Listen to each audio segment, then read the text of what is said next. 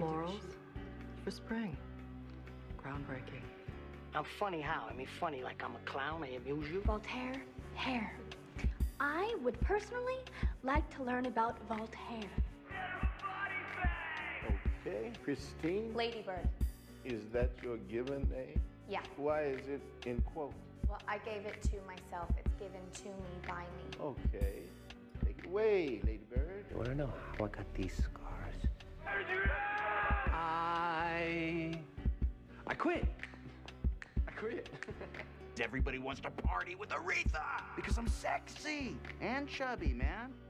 I have such doubts. All right, welcome. Episode 12, Movie Time with Anjanari. Back at it again with another ep. We've got a great review, Castaway, picked by the people. I'm excited to talk about this one. But let's get into what we watched this week, Ariana. So we give you a little inside baseball here. We have like an outline, you know, a Google Doc where we, you know, where we compile, you know, our notes of the show or whatever, and we put our list of what we're watching. When I opened this fucking document and I saw that you watched When Harry Met Sally, I was a little upset that you watched it for the first time, not on the podcast. But you never, okay. You recently watched it, this is my, though. What? You recently watched it for the first time. No, like, I mean, like a year or two ago. Okay, this is my, rule it out. This is my top, like, romantic comedy of all time. Thoughts?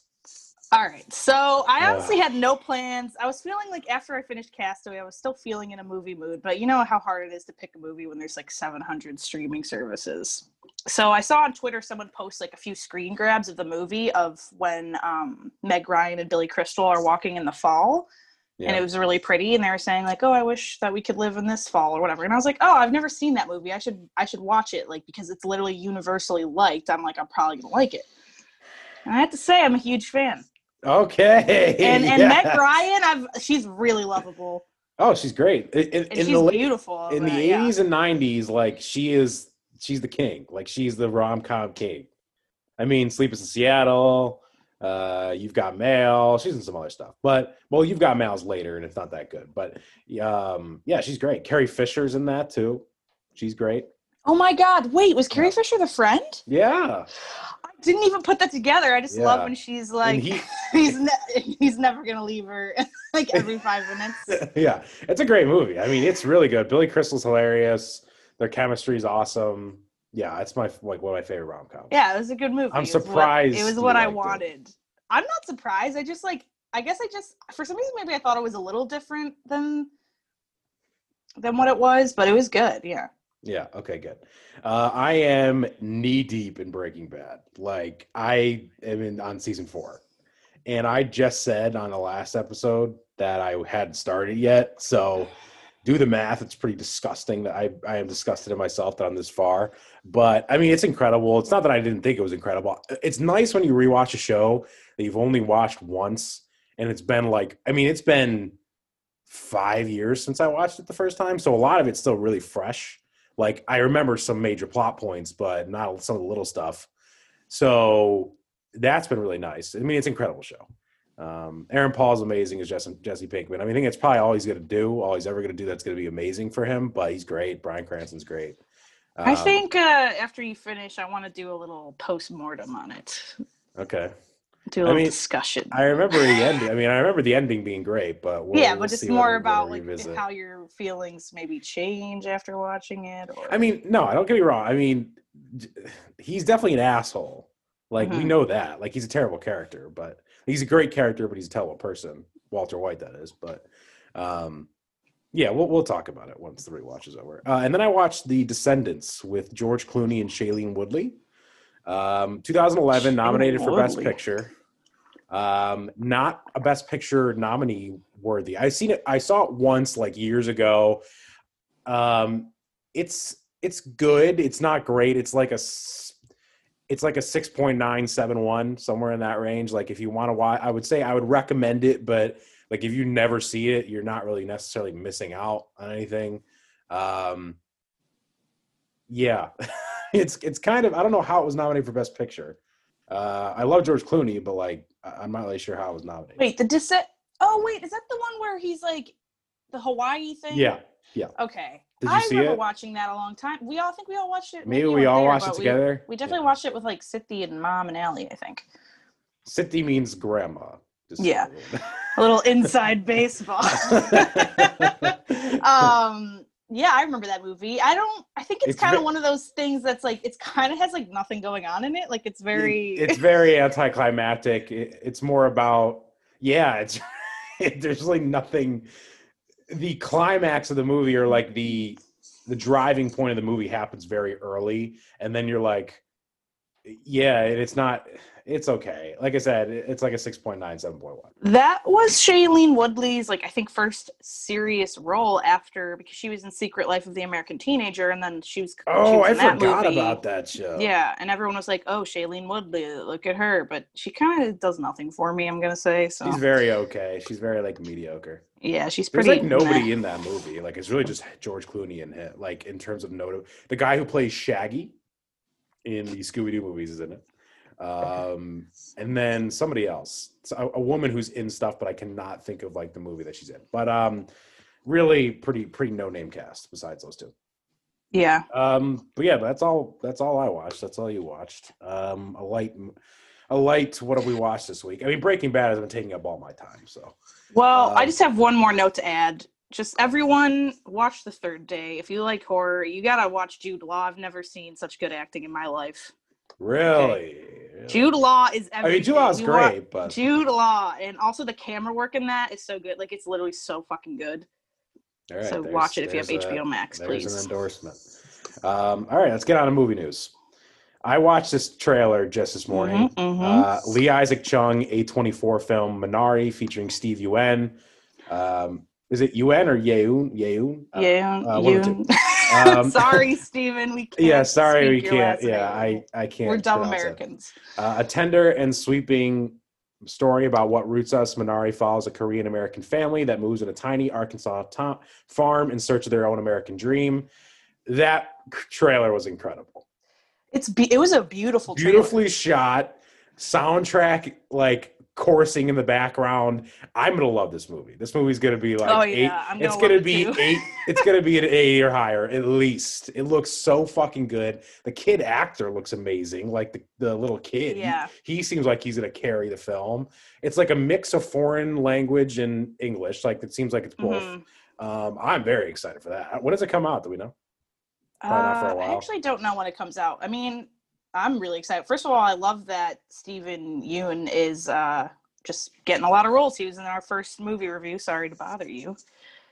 Oh, the communist friend. Yeah. And I like that they're doing a lot of it in Korean.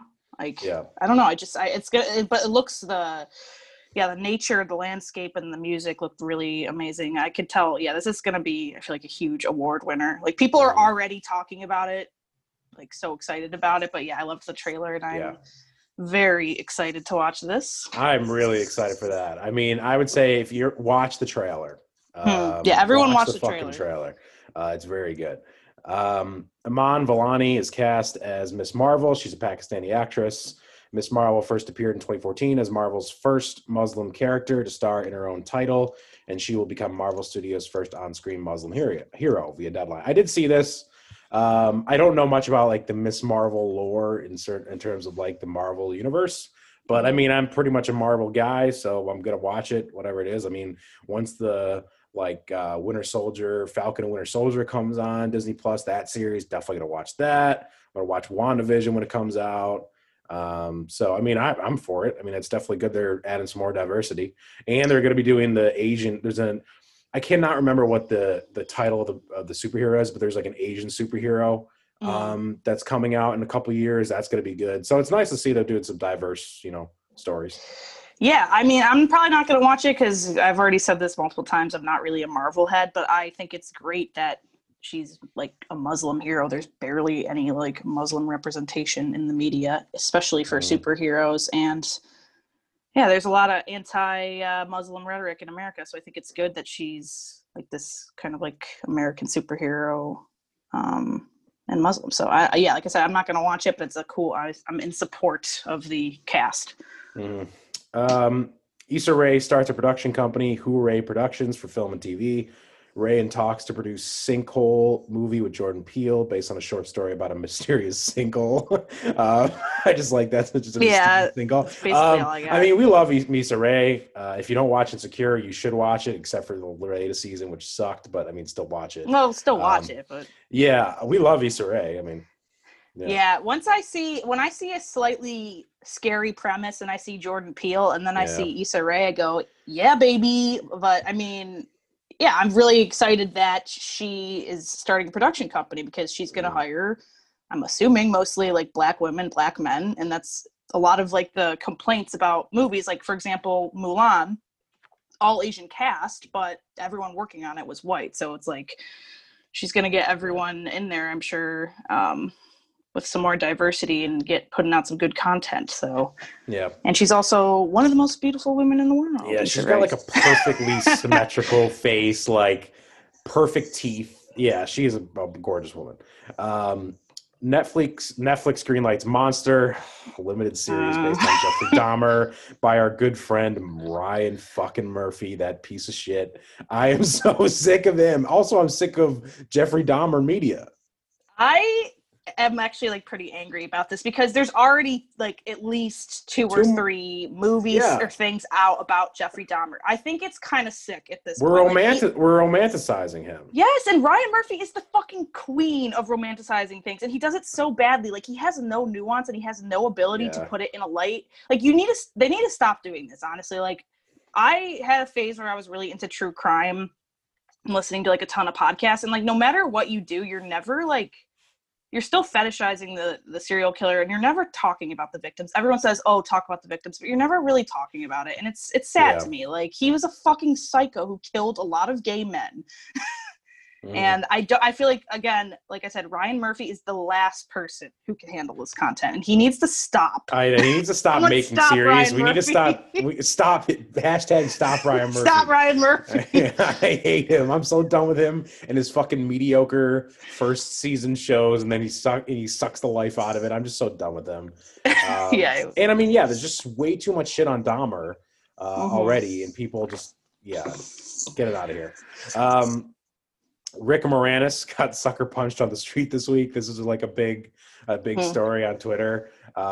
He's a star of Honey, I Shrunk the Kids, Little Giants, Little Shop of Horrors. Yeah, he just got punched in the face. It was very random. It wasn't because he was Rick Moranis or anything, but people were outraged because apparently Rick Moranis is like beloved. Was very random. They're just like, I was like, oh, is there something more to this? And there's just he just got sucker punched. Like, that sucks. I wonder what the motivation was. I don't know, but like, I saw the video. Like, there's like a street cam video. The guy just like punched him straight in the face. His face is like pretty much in full. Like, they have his face pretty clearly. Yeah, they have the guy, like, the attacker, in full view. Yeah, I don't know. That was whatever, random news. The Witches moving to HBO Max on 10/22. It's a reimagination of Roald Dahl by Robert Zemeckis, our director of Castaway. Stars Anne Hathaway, the Toochmeister, Stanley Tucci, Kristen Chenoweth, Octavia Spencer, and Chris Rock as narrator. Zemeckis' The Witches is an adaptation of Roald Dahl's 1983 novel of the same name. Newcomer Jazir Kadim Bruno stars a young boy who moves in with his grandmother, Octavia Spencer, in the rural Alabama town of Demopolis. The year is 1967, and the boy and his grandmother find themselves in an unexpected battle against a coven of glamorous witches led by Anne Hathaway's Grand High Witch, who seek to turn the town's children into mice. I think I'll let you watch this because I feel like you will. It's on HBO Max. So it's, it's on streaming. We don't have to go see the theater, it's on, so I'll let you watch it. If it's good, maybe I'll watch it. I think you'll watch it, right? Well, okay. So we're not going to do this because it's Halloween themed. Well, this brought up another point. What are our thoughts on Hocus Pocus? What are your thoughts on Hocus Pocus? It's been too long. I know it's beloved, but it's been too long. People fucking obsess over Hocus Pocus. I like it a lot. I think we should watch it. It's on Disney Plus. Okay, we might have to watch that. Throw in Hocus Pocus, but I don't know. Well, first of all, I don't know if, is this supposed to be campy horror? Like, it doesn't seem like it's going to be like a literal scary movie. No, it's not supposed to be like a scary movie, but yeah. And like, just based on Zemeckis's, like, you know what his wheelhouse is. So I'm kind of like, all right, why is he doing this? Roald Dahl actually has written a lot of like really fucked up stories. Like, everyone thinks of him as like a children's author, but he writes like very disturbing things. I've read some of his stuff in like English classes, but also Anne Hathaway seems like she's kind of coming back. Yeah. Right? Yeah. I don't know how I feel about Anne Hathaway. I'll probably watch this. I don't know. We'll see what people are saying. If I see like everyone's like, bad reviews, I probably won't watch it, but I don't know. I guess I kind of am curious about the cast is good. I mean, yeah, cast Octavia is great. Spencer, Stanley Tucci, Tuchmeister, Chris Rock, yeah. Yeah, I mean, we'll see. Okay, next piece of news. I put this on here so we can both trash it, because I think we're both going to trash it. Borat 2 to be released on Amazon Prime at some point during the next few weeks. Fuck Borat. That's all I got to say. I've never seen Borat, but I have no desire. Like, why would they release a second one, like, literally, like, what, 10, 15 years later? I think Sacha Baron Cohen is a very creative, intelligent man. Like, I don't think it's not necessarily a gripe against him, but I think Borat is, I think at the time when Borat came out, I'm sure it was like revolutionary or whatever. And like, people were like, oh, this is crazy. I mean, my wife, the people who would like say that quote for the movie, like, it's just, I don't fucking care. Why are you making a Borat 2? And there's people who are going to slobber over this when it comes out. Yeah. But I could not give a shit.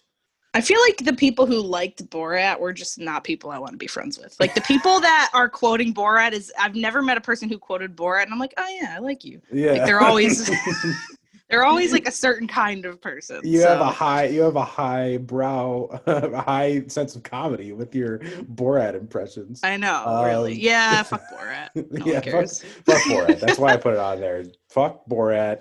If you like Borat, I'm not going to say you suck if you like Borat, because you don't. But if you are still obsessed with Borat, like, however many years later, then you kind of suck. All right. So that's it for movie news. Let's get into the movie review this week. Castaway. A nice long film. 2 hours and 24 minutes.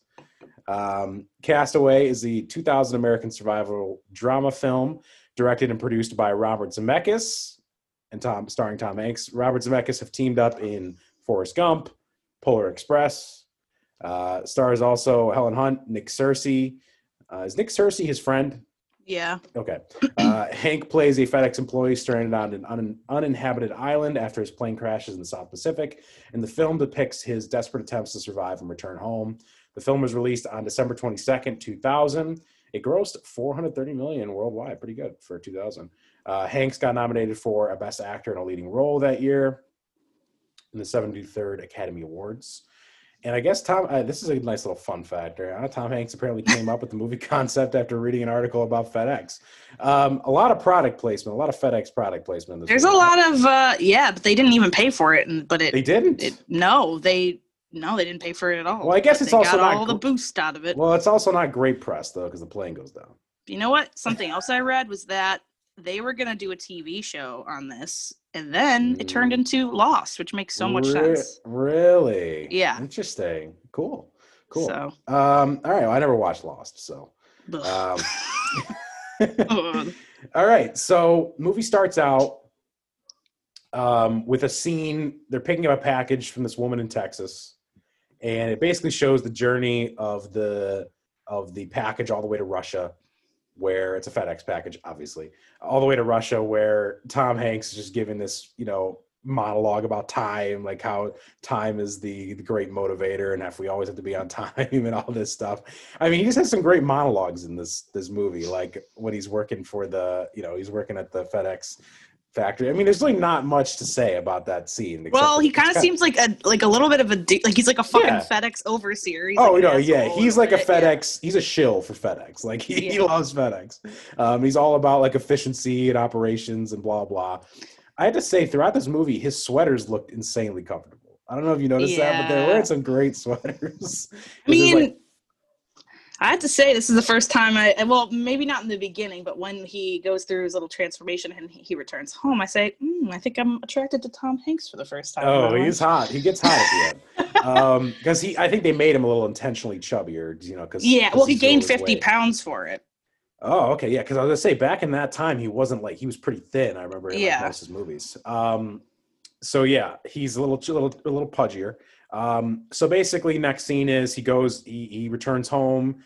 His wife or his girlfriend, longtime girlfriend, is Helen Hunt. I think Helen Hunt is hot in the late 90s, early 2000s. You don't think so? I mean, not to shame a woman about her appearance, but I was looking at her and I thought that haircut is not suitable. She looks better with the short hair. Oh, you think she looks better with the short hair? That long hair look, she looks like...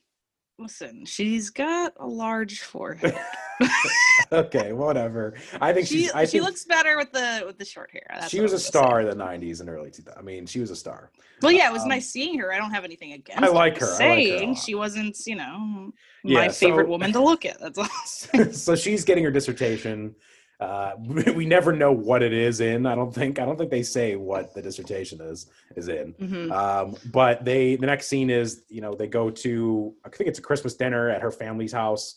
Really nothing of importance in that scene, maybe that I'm missing. She's hesitant to get married. They're trying to ask, when are you getting married? And she had a bad marriage. And so they don't have plans necessarily, but. Yeah, he's also starting tooth pain. He's got some tooth pain. Mm-hmm. They flash that.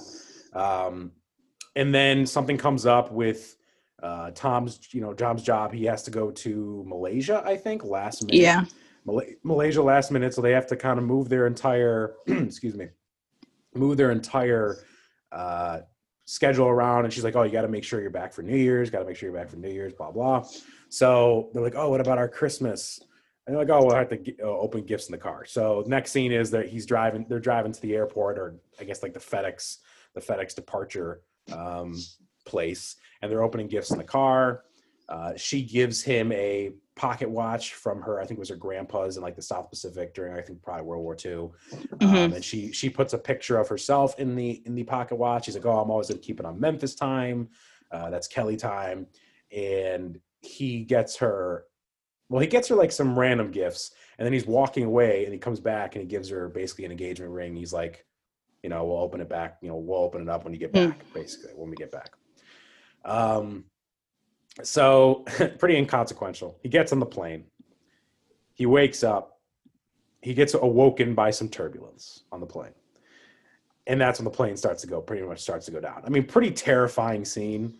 Well, I was just thinking about how I have seen this movie before, but I feel like I only ever like watched it like as it was starting when he was like on the island. So like the beginning part of the movie, I just did not remember, and I didn't remember the plane scene, and I was like, oh my god. Yeah, the plane scene scary. They did a good job making that plane scene scary as fuck. Like there's a scene where he's literally it's like right before the plane goes down, and he's just staring through the cockpit, and you show the water just getting closer and closer, and then it goes down. So the plane goes down. It's wreckage, fire in the middle of the sea. I think they did a really good job. Like, this movie isn't too much of like, oh, it's beautifully shot or anything. There's really not too much to say about that, at least in my opinion. But they did a great job of showing the vastness of the sea. Like how dark it is when there's no lights around. Like, it was pitch black when you're watching that movie, and the only thing that's lighting up the sky is like lightning and the storm and the fire. And he's just like floating above this massive wreckage. And it's just terrifying. Yeah. Well, I would say that I really liked the shots of the ocean. But I also really liked, my favorite parts of the movie are actually like the beginning and the end, which is framed by that sort of countryside. But we can talk about that when we get towards the end. But I think they do a nice job of filming the nature. Oh, yeah. I mean, don't get me wrong. I don't think it's like, it's not an insult necessarily, but it's not like a movie where you're like, it's not, it's not like, it's not like achievement. Yeah, right, exactly. So, he's like on this little lifeboat. He washes up onto the island, and that's when we start the island adventure, like for most of the movie. I guess probably the major two-thirds of the movie, I'd say, are take place on the island. So, I mean, in the beginning of, you know, on this island, he's really just like, well, you know, what am I going to do? He's not really panicking, though, either. Like, he's not necessarily, like, freaking out, but he's on the island. He's kind of looking around, seeing if there's anybody there. He's, all the packages are washing up on shore, so he's, like, gathering up the packages. He's got no shoes on, which just seems awful to just have no shoes on. They show him to having cuts on his feet and stuff. Yeah. It just looks awful to have no shoes on. There's like a scene where there's coconuts falling from the tree and he hears the sound. And he hears the sound. He has so many great exclamations in this movie, just like the way he yells. So he's like, hey, because he thinks that somebody's on the island, but it's just the coconuts. So then there's like the adventure of him showing how he always had to like figure out how to open up these coconuts to get, you know, food and water. So the beginning of him on the island is really just showing how he's gonna like learn how to survive. And you kind of learn that he's pretty smart. I mean, he's a pretty smart dude. Yeah. Yeah, I always freak out about these kinds of movies because I am like the least. Oh yeah, me like too. I would be dead immediately. But like he does that. I mean, it's also I kind of like that kind of movie where you're like, oh, okay, he figures out how to do that. Like he figures out how to make a fire. Like it's kind of like showing what you do when you have like the bare necessities to survive, and in a way like your life is like kind of busy. Like he has to do stuff all day. I know. Yeah, I mean he literally just has to figure out, like he tries crafting a help sign in the sand. First he does it in the sand and it washes away. He's like, okay, I'll do it in logs, you know. Then he every time he learns from his own mistakes, basically. Like he does something and then he's like, okay, that was not the right way to do it. So very haphazardly, he's like, okay, it's like I think it might have been like the next day. He's like, all right, I'm gonna try, or maybe the next couple days. He's like, all right, I'm gonna try to get out of here. So yeah, he gets on like the raft that he came in on. It's like half a raft. It's not even like fully blown up. It's like half punctured. And he's paddling in these huge waves, like the tide are coming in. So he gets over one, he gets over another, maybe a third one, and then this huge wave comes, flips him over, and then another wave comes and his leg goes right into the coral. That's an iconic scene. I feel like I had to close my eyes during that. Like I can't watch. Yeah, just from my childhood, I remember that scene. Like watching this movie, so I think he kind of learned his lesson there. He's like, I'm not going to be able to get through this tide and this like makeshift boat. And there's like a lot, you know, there's a lot of little things on the island that he learns that he's doing. So he finally he finally decides to open up the packages, which I was like, if I were him, I would open up those packages immediately. Yeah, I wrote that too. I'm like, why did he wait so long to open the packages? Because like you never know what's going to be in there. So yeah, he opens up the packages. There's an assortment of items that you would think would be useless, but they end up coming in handy. So he's got like ice skates, videotapes, what else? A dress that he uses for like a net for fish. I mean, of course, Wilson. I mean, Wilson. I mean, Wilson is the main haul out of that that those packages. So and then the package with the wings on it. Which the package with the wings on it that he does not open because he sees like the front of the front of it's got those wings on it. He's like, oh, it's kind of like guardian angel wings, which you see in the beginning when that package that goes from Texas to Russia. Yeah, the woman's introduced very briefly in the beginning. Yeah, so.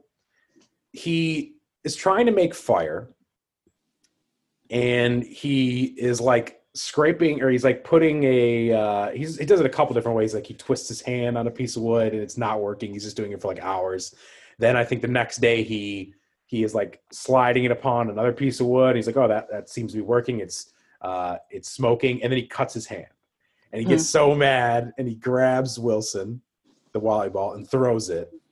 And then he sees that it looks like a face. So it's like his handprint looks like a face, so he puts eyes on it and like a little smile on his blood. And then Wilson's just sitting there, and I thought it was so funny when like he has Wilson and he starts doing the fire thing, and he just keeps looking to the left, like Wilson is watching him. I mean, I think it's really like. This movie is carried by Tom Hanks. Like, I think it's a testament to him and to the script that he's able to make it seem like Wilson's a real character. Yeah, I mean, I was noticing for a majority of it, because Wilson comes on kind of late, like in the island scene. And for the majority of it, he's not talking. It's all motivated by action. So it's interesting to just watch him do things and not really have to just keep talking to himself. And I think it's good that they didn't have Wilson there the whole time, because it would have gotten old to, like, it wouldn't have been as believable, I think, if he was there the whole time with him. Oh, yeah, talking to him. I mean, if it was the entire movie, yeah, it would have been probably got old. Was it before or after, though, when he finds the captain's body? When was that? Oh, that was like the same. That was like the same time period of the packages. I think it was right before. So that was rough. Yeah. So he's like up on the top of the peak or something, maybe. And he's on the mountain. Yeah, and he sees the body float in. I think he thinks the person's alive at first, or like maybe they are. So he floats in, and the body's all bloated and disgusting from being in the water. He turns over the body. And it's, you know, he finds out his days, like, oh, he's, you know, he's obviously scarred. So he takes the body onto the beach. He takes the shoes off, you know, to use the shoes, takes his flashlight, takes a picture of his family, you know, puts it in there. And then he buries him, you know, he takes what he needs off the body, basically, and then buries him. Mm-hmm. And the flashlight is big, because when he's in he finds a cave to sleep in, and he still has the pocket watch with Kelly's picture in it. And when he's at night, he just kind of clicks the flashlight on, looks at the picture, clicks it off, clicks it on, clicks it off. You know, that's kind of like, they show that a couple nights. So that's like, basically Kelly is what's keeping him like motivated to stay alive and trying to figure out how to come home. And like I said, there's just a lot of funny interactions in this first part with Wilson. Like when he's doing the fire and he just looks over at Wilson, because like he like the fire quickly goes out. He's like, the air got to it. He just looks at Wilson and like he doesn't do anything. But like I said, he's just learning from his mistakes. Like he ends up making the fire. He ends up cooking the crab, cooking fish. You know, he's eating the coconut, filling it with water, you know, so he's learning all these things. And I think the scene right before the flash forward 4 years is when he knocks the tooth out. Mm-hmm. So as I mentioned, he has this abscess in his tooth from the very beginning. I mean, it starts at the very beginning before he's on the island, and it keeps getting worse. I think as he's eating the coconut and stuff, the sugar and like, you know, it's untreated. So it's causing him so much pain. And you see him like look in the mirror of the ice skate. He's like, oh, that looks terrible. And he knocks it out on his own. Oof. Oh, it's gotta be so painful. That's a scene I remember when I was watching this from my childhood. I remember that too. And he gets knocked out. He's out of the pain. He gets knocked out. We flash forward 4 years, and he's basically a man of the wild. They flash up, and he's in the ocean. He's basically throwing a spear at a fish. He's got a long ass beard, long ass hair, nothing but a loincloth, skinny as fuck. So he's been there 4 years. This is like right at the halfway point of the movie is when they flash to 4 years. Mm-hmm. And you see all these advancements he's made. Like he's become like an expert fisherman. They flash to his cave, and he made an entire sundial out of the years, like the months. Like there's a point where the sun flashes in the cave, and he basically made days and months out of like basically his own, like I said, his own sundial, which is incredible. So you basically figure out how smart he's gotten and how much he's adapted to being on the island. And what am I missing? Like, what am I missing from that first scene where he comes back? I don't think you're missing much. Just that he's really planning, like the porta potty door washes up. I mean, yeah, so I was about to get to that. So the porta potty door washes up on the sea. He hears it. He goes down and he sees it. I just remember he's Bakersfield. It says Bakersfield, Bakersfield, California. He's like, Bakersfield. So he's like, oh, this could work. This could work. He's talking to Wilson. I think they end up using it for a sail on his raft. Yeah, I mean, he's really just planning. He's drawing out like where he thinks that the plane crashed, where he thinks there is, how many square miles they would have to search to find him. That's why they were never found. It was such a large surface area. So he starts planning it out. He's like, all right, well, we've got a sail.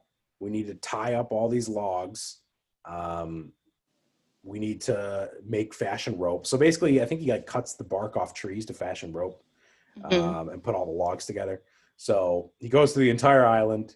He gets like, I think he needs like almost 500 feet of rope. He gets like 450 or whatever from, and there's nothing left on the island. And he's talking to Wilson, which he's really talking to himself. He's like, I know where there's another 30 feet of rope. Like, I know, I just don't want to go up there again. So you find out that he tried to hang himself from this log at the top of the mountain. Mm-hmm. And there's rope that he can use there. So he has to go up and get that rope. I mean, just showing, I think he said it was a year ago. So it was like 3 years in, he was planning on killing himself. I was kind of disappointed. Not that I necessarily would have really wanted to. I don't know. I feel like kind of like that might have been a scene that would have been important to show. Yeah. I thought it was weird that they just glossed over it, but I don't know. It's obviously a dark thing. Dark. Yeah. I kind of thought when they first panned up to the mountain, when he first looked at it, he was like I couldn't tell if they were implying like, oh, I could like jump off that. Like when he first gets to the island, you know? Yeah. Oh yeah. But they just kind of like allude to the fact that he did that. And you see like the creepy human, like tree thing that he fashioned.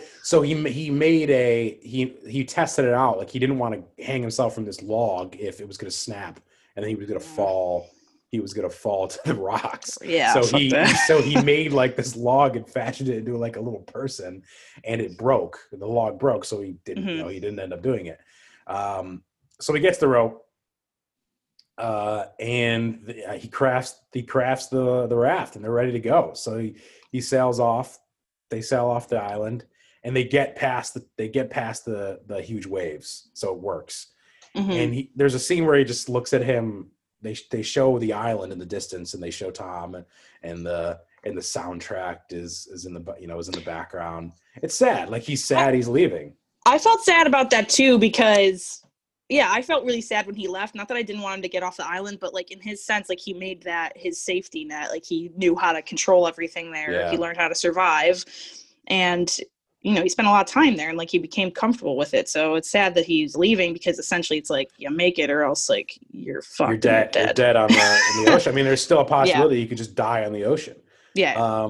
So again, they do a good job of showing how vast the fucking ocean is, and how there's literally no light around you except for like the moon and the stars.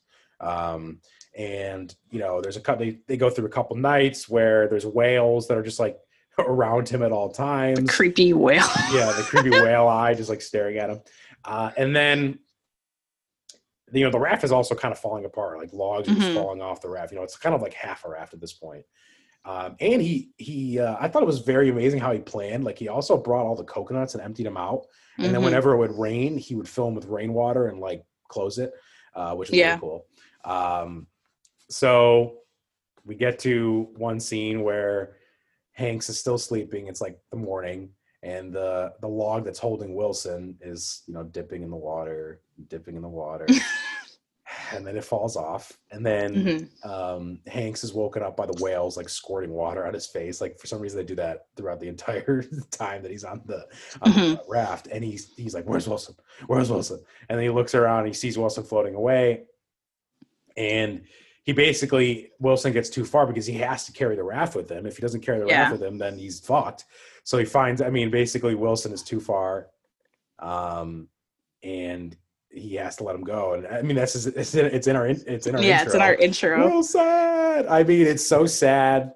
If you don't tear up when you're watching that scene, you don't have a heart. Sad. Yeah, it's sad because it's also kind of like the last vestige of his identity at the island in some ways. Like he's like, and also, but the thing I would critique is he could have secured Wilson better. Like he could have kept him in his arms at night or something. I know. He had him strapped to like this piece of wood. Like he didn't. It kept getting knocked around when he was like crashing against the waves. Yeah. I'm like, why would you put it at the front? I know, it was poor placement by Tom Hanks, but yeah, and then like literally the next day he's just literally sobbing on the boat. Yeah, that was sad. And it's so sad. And he's just in this loincloth, and I did write this down. Like, how did he? They did a good job of covering his dick. In that loincloth, like there's really nothing on there. Maybe there's not much to cover. Oh, don't say that. So he gets basically he wakes up to a huge ship, a huge cargo ship, blowing its horn. And he gets that. I mean, he gets rescued as he's kind of like dying on the he's pretty much like he can't really paddle, like he doesn't have paddles. He's kind of just floating. So yeah, he's kind probably of just gonna die if he's just drifting much longer. Sea. So they pick him up. And things move pretty fast. Like they pick him up and he's clean shaven, haircut. He's on a private jet, like a private. Imagine going FedEx on a fucking jet. Plane after that. I know. They move things along, and I don't know if they move things along not only because they didn't want to make the movie super long, but maybe because the show to illustrate how quickly things move on, that could, like in real life as opposed to on the island, because even. Well, we'll get to it, but like he's at this party and they're already talking about him like getting back to work and stuff, and it's like he just got home like today. Mm-hmm. So you know he's on the plane, and I think it's just like there's not that much talking. There's a little bit, but I think you're just like kind of showing Tom Hanks' face. He's like, I can't believe I'm fucking here. Except his friend, his wife died while he was away, mm-hmm. and he finds out that they did a funeral for Tom Hanks as well. So I think the gravity of how much time he missed is like setting in too. Mm-hmm. And it's obviously like one of the themes of the movie is time, that he was so obsessed with in the beginning. Mm-hmm. So it's interesting, but yeah, I was definitely, I thought the scene where he was talking to the friend was like, because it was so sad that he was like, I'm sorry, I missed it, but he was literally stranded on an island, but. Yeah, I felt it was definitely sad. Also, just like thinking about burying someone when you don't have a body and stuff, how that was for his friend. So yeah, I mean, basically he's like, oh, you had to bury your wife and you had to bury me. And he blames it on himself a couple times. Like, I'm so sorry I wasn't here. Like, because he had the doctor hookup for the friend as well. Yeah, he did have the doctor hookup. True. Because basically when he leaves, his wife had just been diagnosed with cancer, his friend's wife. So like, he was like, oh, I've got this doctor that you could see. So. Yeah, definitely sad. He's on a plane, and they have this big event at FedEx to welcome him back, and he's expecting to see Kelly. Mm-hmm. And Kelly, and his friend says, like, Kelly had to move on. She had to let you go, and he doesn't know how it's going to go. Mm-hmm. So he runs into Kelly's wife at this FedEx, or Kelly's husband at this FedEx event, and he's like, oh, she was going to be here. I mean, this is when he finds out she has a husband, obviously. He's like, oh, Kelly was supposed to be here, but she really, I don't think she could. And he looks out the window and he sees her like crying outside the car and all that and blah, blah. I was confused about, Mr. Big is the husband. Oh, yeah. From Sex and the City. Yeah. But I was kind of confused about, were they trying to imply that the husband was like, no, don't? Or like, was it just that? That's what I don't know. Yeah. It was a very public setting though, to re-meet with. Like, oh, that would be very weird setting for them to meet up again. I was thinking that too. I'm like, is he keeping her back? Is it like kind of both of them think it's a bad idea? But I don't know. Although he was like very sympathetic though in the talk, he was like, I'm sorry, like, it's confusing. But yeah it did seem like it was kind of like, was he trying to be like, no, mm-hmm. don't talk to exactly. him? Yeah, exactly. So. Tom Hanks has like a little party at his apartment, like I mentioned, or his hotel room, as I mentioned, just kind of like a welcome home party with a lot of his friends and coworkers. And like I said, they're already kind of talking about him getting back to work. I'm like, this is so weird. Like, he literally got back today, and we're talking mm-hmm. about like, oh, you got to get back to work. You got to do this, got to do that. It's like, give the dude a break. Like, he literally just got back. And I think again, like, that's just to show how crazy fast things happen when you're in the real world, and like maybe a comment on. How quickly our society moves. They then flash to him, like, going to bed, and he can't sleep on the bed. He's got to sleep on the floor, and he mm-hmm. keeps turning the light on and off and looking at the pocket watch. And then in the middle of the night, he shows up to Kelly's house. Mm-hmm. It's pouring rain, and it's a tense scene. I mean, it's, they're kind of beating around the bush at first about their relationship and all that. And he's seeing pictures of her kids around the house, and she's showing him all these documents she had when he was away, like looking at where the search parties went, and newspaper clippings and all this. And they're just kind of reminiscing on a couple things too. And she shows him, what am I missing? And like, do they have any like crazy exchanges. Not crazy, but not when they're first inside. They're basically doing small talk, talking about football, showing the documents, and then she's like, "Oh, I want to show you something." Yeah. Oh, yeah. And then the car. I was gonna get to that. Yeah. So the Jeep that he like walks out on when he's going on the plane in the beginning, she still has it. So she's like, "Oh, it's yours. Like, it's your car. You can take it." So he gets in the car. He's like, "Oh, it's my taxi left, so I kind of need this car." Mm-hmm. He drives to the end of the road, pouring rain. Kelly's in like a white pajama top. She runs out. You noticed that. I mean, it was basically a wet t-shirt action for Helen Hunt. She runs out to the end of the driveway, makes out with Tommy Hanks passionately. They, I love you, blah, blah. They get in the car and he's like apologizing. Like, I'm so sorry I wasn't there. Like, she's like, oh, you said you'll be right back. Blah, blah. I mean, it's very sad. Like the soundtrack is going on. It's like she says, you were the love of my life, blah, blah. And it's depressing. It's a powerful scene between the two of them. And you're like, literally the only thing that got in between them was this crazy fucking circumstance. And she had to move on and she's got a family and she's considering running away with him. Like, she's like, she's about to go, but Tom is like, you've got to go back home, and he drops her off. And that's the end of them. Really, in that scene. Yeah, I always was upset about that when I was a kid. I was like, I didn't understand. I'm like, but why? I was like, why can't they be together? But yeah, I mean, it's definitely a sad scene. Yeah, that's also like a memorable scene with the rain and the rain. Yeah, it was like pouring. Yeah, fucking pouring. I like his demeanor when he comes back. I mean, it's kind of like as a result of probably like chronic PTSD. Depression, but he's very measured and. I don't know. He seems like he's more thoughtful when he gets back. Yeah, definitely. I think he's just probably realize how valuable life is and shit like that. Yeah. So then we flash forward to him on the road.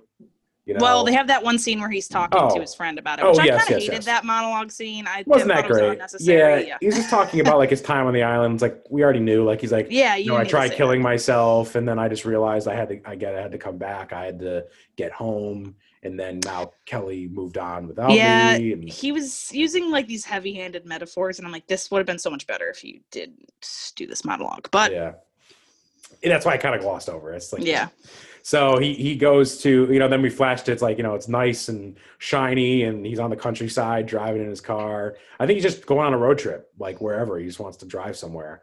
He wants to specifically return the package. Oh yeah, return the package, right? Yeah.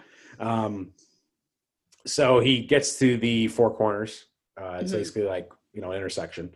And a woman pulls up and she's like, where are you going, cowboy? And she's like, this way I'll take you to California. This will take you to the Himalaya. This will take it. And then if you go here, blah, blah. And he's like, you think you know where you're going? He's like, yeah. So she gets back in her car and she drives away. And he sees on the bumper of her truck is the Wings logo. So that's the woman from the beginning. She's the woman who he's going to be delivering the package to.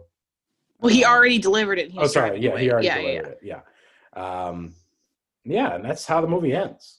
Well, he like kind of like looks into the camera, and I think what it's sort of insinuating that he's going to go back to talk to her, maybe. Maybe, yeah. I mean, she's a gorgeous woman too. She kind of reminded me of like a Shania Twain. No, she sort of was like, I don't know. She reminded me of someone, but she's just like a very country-looking woman.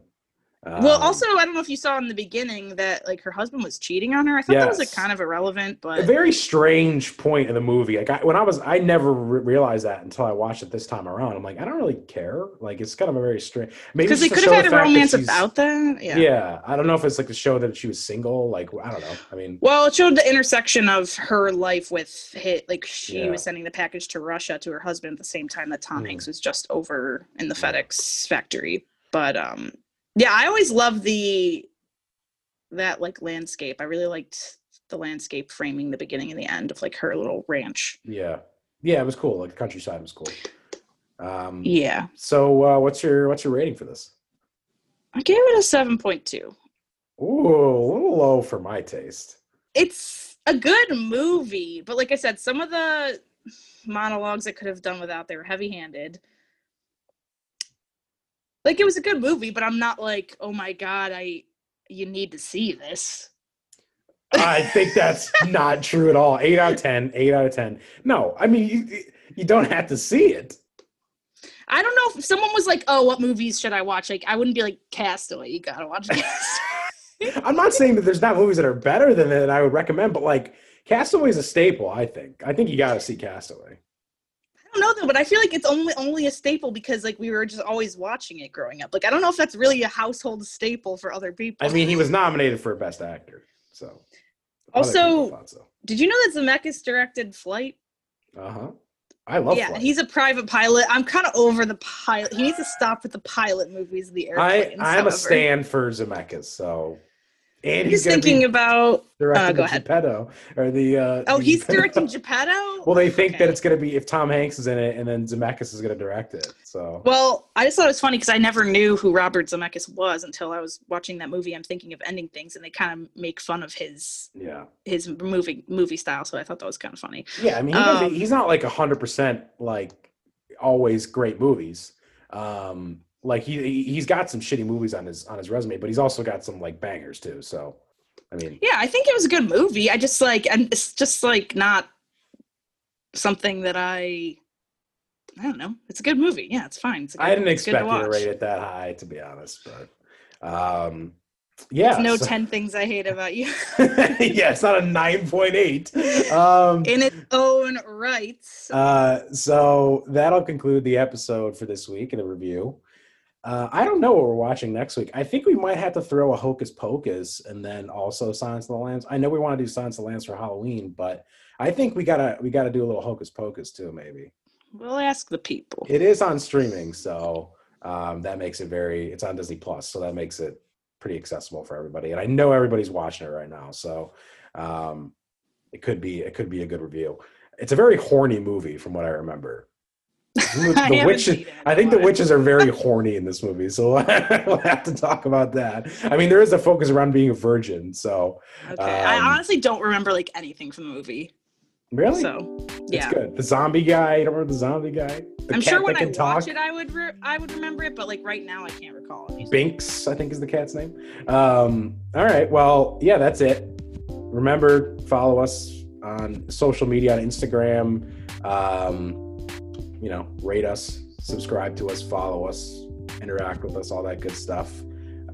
Thanks for listening. Thanks for supporting. And we'll talk to you next week. Bye.